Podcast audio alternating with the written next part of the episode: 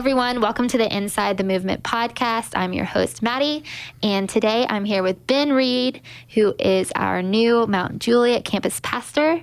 We are so excited for him to be with us today, and this is kind of our attempt at having a cup of coffee with Ben over a podcast and just getting to know him a little bit for all of you who haven't had a chance to sit down with him quite yet.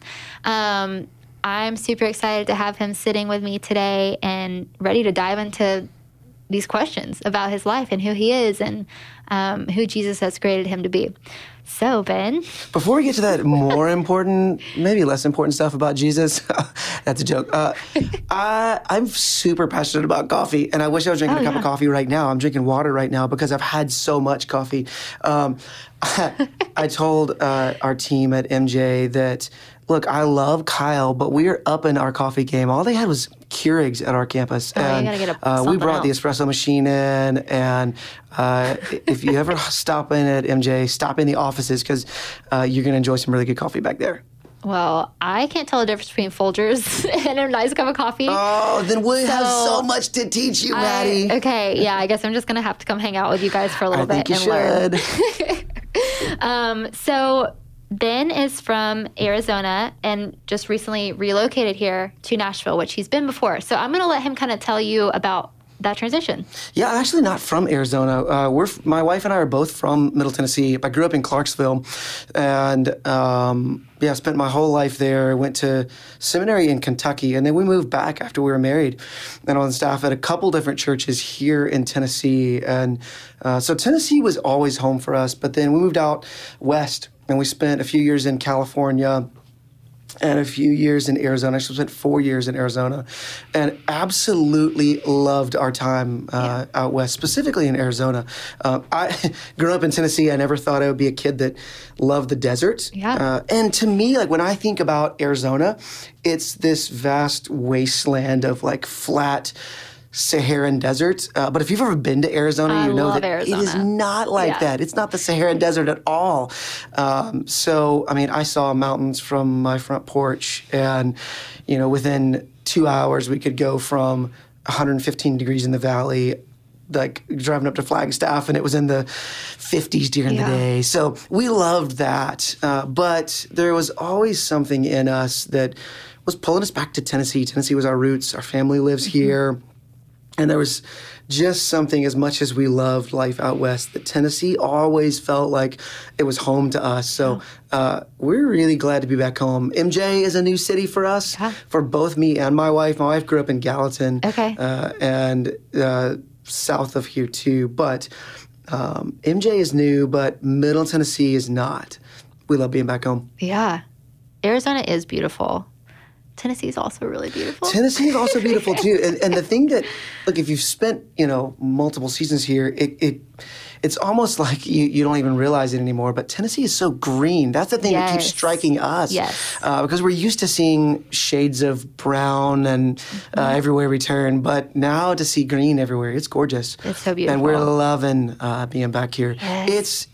It's hot because we're recording this episode in the summer and it is hot, but it's not 117 degrees hot. So I'll take it. Yeah, it's definitely humid, but we're surviving. We really are. Tell me about your wife and kids. Yeah, so my wife and I, we've been married for just a little over 17 years, which is hard to even... It doesn't feel like we've been married that long until I think back through all of the life that we've lived and the moves that we've made. So we've been married 17 years. We have three kids, a 12-year-old son named Rex, a 7-year-old girl named Gracie Kate, and a 2-year-old boy named Nash. We named him Nash because he was the only one of our kids that was born outside of Tennessee. Okay. So we were like, all right, we got to hold on to some of our heritage. Naturally. And now we move back. He's named after the city now that he lives in, I guess. There's nothing wrong with that. Our kids were in school in Arizona, and now they're transitioning to school here and are really excited to kind of dig their heels in. Yeah. Do they feel like they've they've made some friends so far? Are they like really looking forward to the school year to do that? Yeah, not yet. The move has gone a little differently than we had kind of anticipated. It's taken us a little bit longer to actually get into our house and living in Mount Juliet. We lived in Clarksville for the first couple months we were here. Gotcha. There's nothing quite as joyful and humbling as a late 30-year-old guy and wife and three kids moving back in with his parents. But we're grateful that my parents opened the doors to us as we were trying to close on our house and get moved in. So we're in now. Yay. And my kids are just these... They're these social butterflies. So they're out in the neighborhood just trying to get a party going everywhere they're at. So they're ready to start building some deep relationships here. Sure. Yeah, it's not easy to pick up and move your family. No. One of my son's favorite things is, that's Rex, and he's 12. He comes with me on Sunday mornings and helps out and has done that like his whole life. Yeah. And so I thought that would change when we moved here, because living in Clarksville community, Mount Juliet, it's almost an hour and a half. So I have to open the doors at 6 a.m. in Mount Juliet. So that's an early call time. Very early. And morning. He's come with me every single week. He loves it. So that's helped him feel a little bit more relationally connected, and not just relationally connected, but even spiritually connected to what's going on at MJ, to feel like he's a small part of what's going on. He can contribute even as a 12-year-old. It's pretty cool. That's awesome. I love that you model that, like, for him and the rest of your family. That's such a cool thing to get to live in. Well, and I've said for a while, I can't make my kids fall in love with Jesus. I wish I could, because I think it's the most important decision they'll ever make. But I can help keep them from growing up despising the church, because I've just seen that in a lot of pastors' kids where, you know, their parents were pastors and devoted the best of all they were to the church, and they had very little left over for their family. Yeah. So I would not like for my kids to grow up and hate the church. I can't help it if they hate Jesus.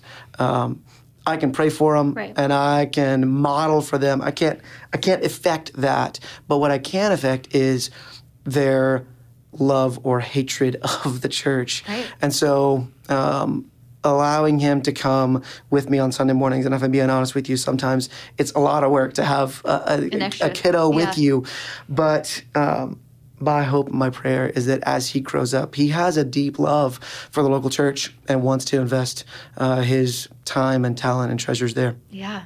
Yeah. So the church you were at prior to CrossPoint, you were the adult ministries pastor, is that correct? That's right, yeah. I was at North Point Partner Church, and it was just outside of Phoenix in the East Valley. It's called Mission Community Church, and so I oversaw everything adult ministries.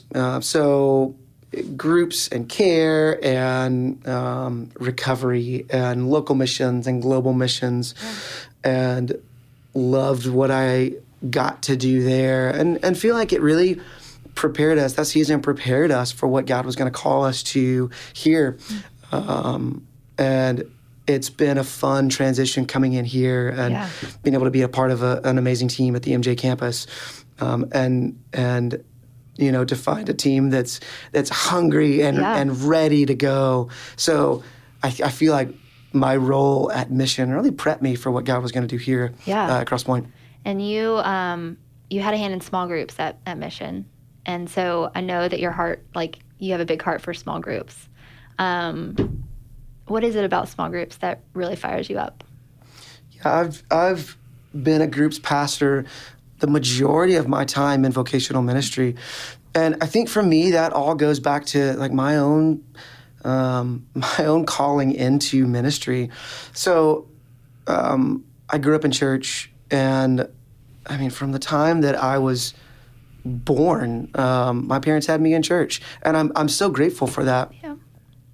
And when I look back on my spiritual, I began trusting Jesus when I was 6.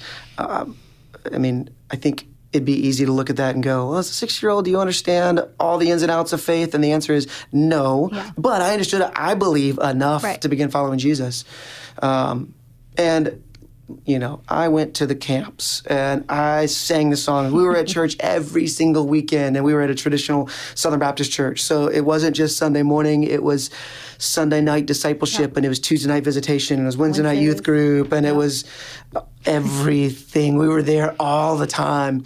So I knew all the songs. I did Bible drill. I don't know if you ever did that. I remember Bible drill. And I think, I don't know if it's, maybe it's PTSD. I think I might have said from some of my Bible drill, like those teachers that were calling and I didn't know the answer and I'm stressing out. So, you know, I grew up and I knew all the songs. I'd been out of the camps. I had heard thousands of sermons. But the thing that I feel like God used to form me the most in my own spiritual growth was a small group that I was a part of. I mean, so we were at a Southern Baptist church, and I mean, this was, you know, Southern Baptist church in the 90s. They didn't know what small groups were. They knew Sunday school, but they didn't know this relational form of discipleship. So this wasn't an officially commissioned small group from the church. It was just a group of guys that we went to camp. We came off that camp high, loved where God had us, and just said, why does this have to go away? Can we just meet and talk about the Bible and talk about life, which was the beginnings of a small group. So every Friday night, my junior year of high school and my senior year of high school, every Friday night, we would get together at this leader's house. He was an older guy, a few stages beyond us in life. And he was just kind of moderating, and he would give us Cokes and waters and we'd sit around in his basement and sometimes, cry and sometimes yell and dig into the depths of who we were as juniors and seniors in high school, and then what God might have for us. And so as I look back on my time, look, I love the weekend experience. I do. I absolutely love it. And I think it's vital in our walk with Jesus. I love singing together. I love scripture reading. I love prayer. But I think that as I look back on my journey, what God used to form me the most was other people. Yeah. That's what he used to shape me. And that's what he used to even like refine my calling into ministry. So I'm super passionate about helping people step into community. And I love the traditional small group, but I have a wide view of what that looks like to step into healthy community. So I just find myself over and over again, the questions that I ask people revolve around who you connected with, who knows this about you. You know, people come to me and share something that's painful that they're walking through. I just want to know that I'm not the only person that knows, because I can't walk beside everybody, and I want to make sure that they have community around them. So the questions I ask people are often driving towards who's in your life that can help walk with you. And so I'm really passionate about that. And that's just led me to different small group roles at different churches around the country, where it went from I'm leading small groups to I'm helping equip small group leaders to do the thing that I'm passionate about. So I've found myself in a lot of different scenarios where I get to use this passion side of me to drive people to the thing that I know changed me. And I'm fully convinced that with a healthy small group, it solves about 95% of life's problems. It doesn't make the problems go away, but it means you have somebody that can walk with you through it. So that's one of my big passions in ministry is helping get people connected. Yeah, I believe that. I love my small group. Shout out to groups team. Thank you for all you do. Yes. Yeah, I think that it is, Jesus made us to be in community, and I think it's so important. So I love your heart. I love your heart for groups. I've connected with a lot of our central ministries teams since I'm still new around here, just trying to get a picture of the landscape of who we are as a church and what our central ministries look like. And I could not wait to meet with Steph because great. I saw that meeting on my calendar and couldn't wait to dig into how we help not just people get into community, but how we form people through community as well. So, Steph, love what you do. Keep doing more of it. I'm your biggest fan. I love it. So you did talk a little bit about this, but I would love for you to go into a bit more detail just about how you came to know Jesus and just kind of really just your salvation story, what that looked like for you. Yeah, so grew up in I mentioned this, but grew up in a traditional Southern Baptist church. And so I I'm so grateful for that, and I think God used that to keep me from a lot of things that it would have been easy for me to fall into, but had some incredible preachers growing up. And so when I was 6, I'm convinced that I knew enough of who Jesus was and of my own brokenness to step into my relationship with him. And so at 6, I surrendered, and at 7, I was baptized. Wow. And I think what that's given me, too, is a perspective to go, I'm still hesitant when 6-year-olds and 7-year-olds come to me, and or their parents do, because that's how it usually is their parents come in and saying, my kid's ready to be saved. I know that it's possible, though. So it's given me a level of empathy for kids that God's already working in their life. Yeah. So I began my relationship with Jesus then, but as with many of us, you know, you go through seasons of rapid growth and seasons of maybe not so rapid growth. And so I mentioned the formative group that helped shape me, but if I'm being really honest, I didn't really begin to own my faith until college. And I think for people who grew up in church, that might be a similar train that they were on too, where it was, I'm thankful for my parents' faith. And they gave that to me, but I feel like I was borrowing their faith until I got on my own. And then it was my choice. Yeah. Am I going to go to church? Am I going to engage in groups there? Am I going to read my Bible? Because I suddenly didn't have anybody that was, you know, formally checking on me unless I invited that in. I didn't invite my parents to check on me. They just did when I was, you know, in school. But I had to ask people to be intentional with me. So that's where I feel like I began to own my faith. And it wasn't just my parents' faith or my pastor's faith. It was, I needed to know what I believed, and not just what I believed, but why I believed it. And not just why I believed it, but what was I going to do about it, right? So it shifted from, okay, my faith means, you know, in middle school and high school, it means I'm going to go to church on Wednesday nights and Sunday mornings, and I'm going to read my Bible some, and I'm not going to cuss, right? Yeah. That was this list of things that were like, these are the things. These are check marks. That's exactly right. It's a list of check marks. And then it transitioned into, oh, wait, what am I going to do with my life? How am I going to spend my years in college? And then what do I want to do for a job? And allowing God to speak into that rather than pushing my faith to the side, beginning to embrace my faith. So accepted Jesus when I was young, but I feel like I didn't really step in and begin owning my faith until college. And that was for me when I really wrestled with God through my own vocational calling. I was going to be a veterinarian and chose to go to UT Martin because they had the highest acceptance rate of pre-vet students into vet school. And so I went to UT Martin and finished my first 3 years and got accepted to vet school. And the summer before I was going to go to vet school, like typically what a pre-vet student would do is they would work at a vet clinic. Right. But my youth pastor had moved on from Clarksville to Virginia Beach, Virginia. So as a 21-year-old, my former youth pastor invited me to come out to help launch a college ministry in Virginia Beach. And I'm going, yeah, that sounds better than working in a vet clinic for the summer. So I went and did that, and having no intention of stepping into ministry at all. But being there that summer, I'll never forget, this was about halfway through the summer, and I had gotten my packet from UT Knoxville with like my classmates' info and the books that I had to order. And I had that on my desk, and it was sitting on my desk open. And that was also VBS week. And so I had a role there with VBS. And so I was opening that up, and I was reading over the lesson that I was going to have to teach later that day. And it felt like God parted the clouds for a moment, and I could catch a glimpse. And it was a moment of clarity where I looked at those two notebooks in front of me and went, gosh, God's giving me a choice. And this thing that I thought I wanted to do, veterinary medicine, that I've spent my, you know, from middle school on, I quote unquote knew what I was going to do with my life. And I was driven towards that. And I chose my college based on that. And I got accepted. You know, if you look at it, it's almost like going, well, God's opened these doors. You should continue to step through them.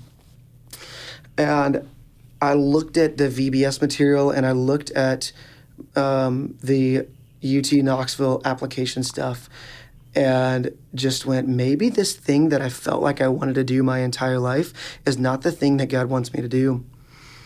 And so I turned around and told the other intern this, and she said, why don't you cool it for a second? You've wanted your whole life to be a veterinarian. Can we just take a deep breath and we'll just pray about this? So I began taking the rest of the summer to pray about that. Ended up going to vet school for a year. And for me, that year was, I mean, I mentioned wrestling with God earlier. That was my wrestling with God. The illustration I come back to in Scripture is when Jacob wrestled with God, and he said, I'm going to wrestle with you through the night, and I'm not going to let you go until you mark my hip. Yep. And for me, that's what that entire first year of vet school was. It wasn't, okay, God, I'm either going to follow you or I'm going to walk away from my faith. That wasn't where I was at. It was, God, do you want me to continue to pursue this veterinary medicine, or do you want me to go into vocational ministry? And so through prayer, through community, through beginning to process this with who was then my girlfriend, who became my fiance, who then we got married. We were able to process it through Laura and I were together and really determined God was calling us into vocational ministry. So we stepped from, finished my first year of vet school. We get married the next month. And then I was working at a vet clinic and came home one day and I said, babe, I think we're done in vet school. And we packed our bags and moved to Louisville, Kentucky, and started our ministry career there. So it was quite the journey to go from, you know, I know what I want to do with my life. Right. To and all that preparation that goes into vet school. It's not just like, oh, I'm going to be in college and go to vet school. It's like, hey, I have to take all these prerequisites. I have to do all these things to get into vet school, all these interviews. That's not... For those of you listening, if you didn't know, I'm sure you already did, but like it's not an easy thing to get into vet school. No, so. Biochem's no joke, all right? It was much easier than New Testament 101, all right? It was, you know, and I think part of the wrestling was, okay, I went through all this hard work, and on the surface, God kept these doors open. Why would I not continue to walk through them? And where I landed was, just because the door's open doesn't mean you have to walk through it. God gave us a mind that we can actually close a door. Yeah. And just because the door's closed doesn't mean that we can't use our hands. Look, we have a... Open it. I'm looking at a door right now. There's a knob on this door. I'm not going to walk to the door and just shrug my shoulders and go, well, I guess I'm stuck here in this room for the rest of my life. I can use my hands and open the door. Right. I just needed clarity from God to know what I was supposed to do, and He offered that clarity. And that was the beginning of our ministry journey a long time ago. Yeah, but like what a gift too from God. Like we do have choices. You know, it's a choice, and God can steer us in the right direction, but in His graciousness, He still allows us a choice. Yes, He does. And I don't know. I know that He gave you clarity, but that's what I'm just hearing. Like, gosh, our God is so good that He could literally make us do, He can make us do whatever He wanted to. He's king of the world, king of the universe, king of the stars and the earth and all the things. So, like, He still chose to give us choices. He did. And I'm pretty astounded that He uses us. He could cause the rocks to cry out. Yeah. He doesn't need us, but He's chosen to call us into ministry and use us despite our flaws and despite our past and despite even our own weaknesses, current weaknesses. He uses us, and it's pretty phenomenal that He does. He's good. I'm going to take a left turn here. Uh-oh. Let's talk about Enneagram. Wow. Yeah, I know. Hard left turn, Maddie. I know. You had mentioned to me that you are passionate about the Enneagram. Love it. And so I wanted to ask you about just how you think your Enneagram plays into your ministry. Well, I love the Enneagram because I love understanding more about myself, how I'm wired, how God has you know, uniquely formed me. And I think if I know myself as a person, as a husband, as a dad, as a leader, I think I become a better leader because I know how I'm, you know, in my strengths able to walk in an environment, and I know when I see my weaknesses cropping up, where that's coming from. So I'm a 9 with an 8 wing, which, do you know the other person in history that was a 9 with an 8 wing? Who? Jesus. Oh, are you? Okay, you're pulling the Jesus card. Well, it's the truth. I'm just kidding. I don't know if it was or not. I'm a 9 with an 8 wing, which means, you know, my core value is peace and harmony. I want that above anything else. And I will do, you know, both good things and bad things to try to get that. In my strength, I do good things, and in my weaknesses, I do bad things. But I'm a 9 with an 8 wing, and I think that that's probably because I've been put into a number of environments where I need to be decisive, and I need to be the truth teller, and I need to be able to lead with that kind of clarity. But I also think it might have to do something with the fact that my wife is an 8, and I've often joked that she's an 8 with an 8 wing. And I love that about her, and I think that's probably drawn out some of the strengths of 8 that I see in her. I've begun to even model myself. And I mean, look, let me brag on 9s. We've got some 9s here at CrossPoint, and I love 9s because we tend to bring a steady, calm water to leadership that we're not volatile, and we're able to be this bridge, you know, between people and bring unity and harmony to what we do. And I don't try to bring unity and harmony because I feel like, well, that's what my job is. I do it because it's my core value. That's who you are. And I do it at Starbucks if I'm getting a drink, and I do it at church if I'm there, and I do it in leadership team meetings because that's how God's formed me. So I think understanding yourself absolutely shapes your ministry, because I know that that's the strength that I bring. But, you know, I know that I'm not a 6, or I'm not a 5, and I love when I'm interacting with, let's say, a 5, because I know that that's not my strength. But throwing a research project at a 5, they're going to get so fired up about that. And I'm almost falling asleep just saying the words research project. I love when we have 7s on the team, because I can go, could you just help us have fun? Yeah. Help us laugh. Help us get outside of our box that way. So understanding that I have my strengths, but that I don't have all of the strengths means I get to lean on our team to do the things that, it's not that I don't want to do what a 7 could do. It's not that I don't want to do what a 2 could do. I just realized that they're innately better at it than I would be, even if I tried to work on it. Yeah, that's good stuff. What are you, Maddie? I'm a 2. You're I'm a 2 wing 1. 2 wing 1. Yeah, my husband's a 9 wing 1. So you love a 9. Him. He's so great. Mm-hmm. Nines are the best. He's pretty great. You should know that. I can't argue, because I really like him. So also, fun thing about Ben is that he has his own podcast, or you host a podcast, right? Yeah, I do. I don't talk about it a lot. I got connected with a guy when I was on staff at Saddleback. He was just an attender, and he was like 26 years old, and he was the CEO of this fitness supplement company. And he's either a 3 or an 8. I think he's like a 3 of 3s of 3s, though. He is the most driven person I've ever met.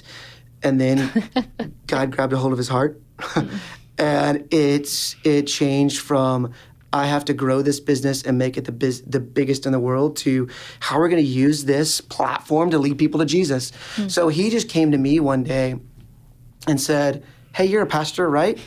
And I said, yes, I am. He said, you like to work out? I said, yeah, I guess. And he said, would you be like our company's pastor? Like, would you just... Oh, would you want to use our platform to help people understand what fitness looks like through the lens of the Bible, and to see what health looks like? Yeah. Because he said, we're in this industry that is dominated by, I want you to see how great I look. And if you see how great I look, then I feel validated. Yeah. He said, I want to be a light in the darkness, but I have no idea how to do this. I just know I love Jesus.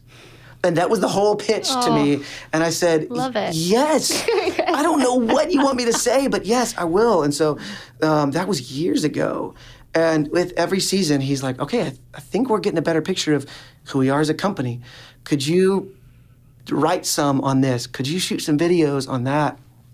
And so then we ended up landing on a podcast. And so we've gone back and forth between sometimes it's interviews with people who are in the fitness industry. Sometimes it's like a series leading through truths related to health and how physical health and spiritual health and mental health all kind of form who we are as a person.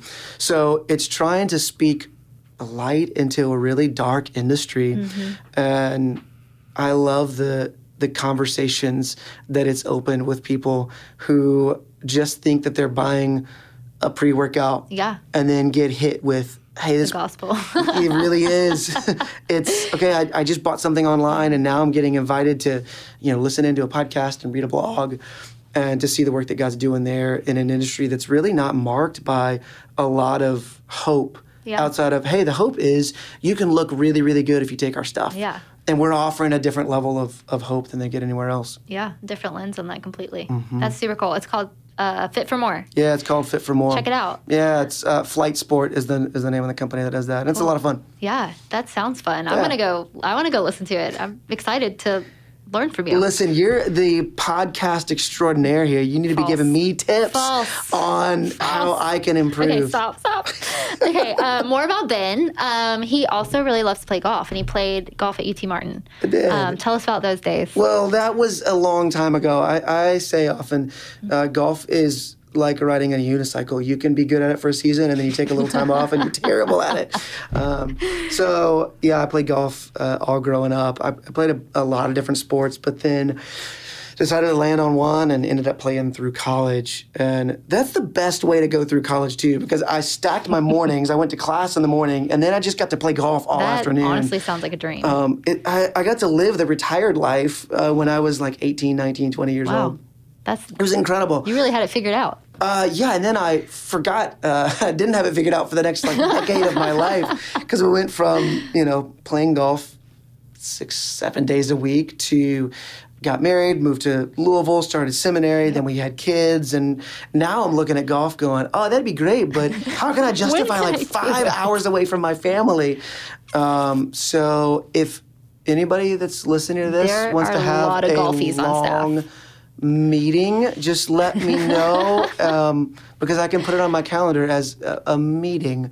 It's just, I love golf, and I was super competitive for a long time, and now I just thoroughly enjoy getting out there and hacking it around. So if you want, I'd be happy to go hack it around anytime with you. There's so many people who play golf on staff. I'm sure you already know them. I've started to find my golfing friends here. You got Ladd, you got Mason, you got Tanner. That's a foursome right there. Let's go, guys. I heard it. It is endless. There's so many. I'm going to call them golfies, and they're going to hate it. Matt Warren loves golf. Golfies? Yeah. That's not Maddie. It's just what came out. That I can't. It's fine. I reject that. No, I don't like the term. Unrejectable. It's what it is now. Golfies. But yeah, I hope you guys get to connect, and truly hope that you all get to go play golf together soon. Thank you for being here with us today. Thanks so much. It's been great getting to chat with you, and I hope you all get a chance to get to know Ben and ask him about, the things that bring him joy in life, which are Jesus and his story and golf and Enneagram. And then his podcast. Check it out. Fit for More. There it is. Yeah, Fit for More. Yeah. I hope you all have a great day today. Thank you again, Ben, for being with us. Thanks, Maddie. You're the best host. And we will talk later. Bye-bye.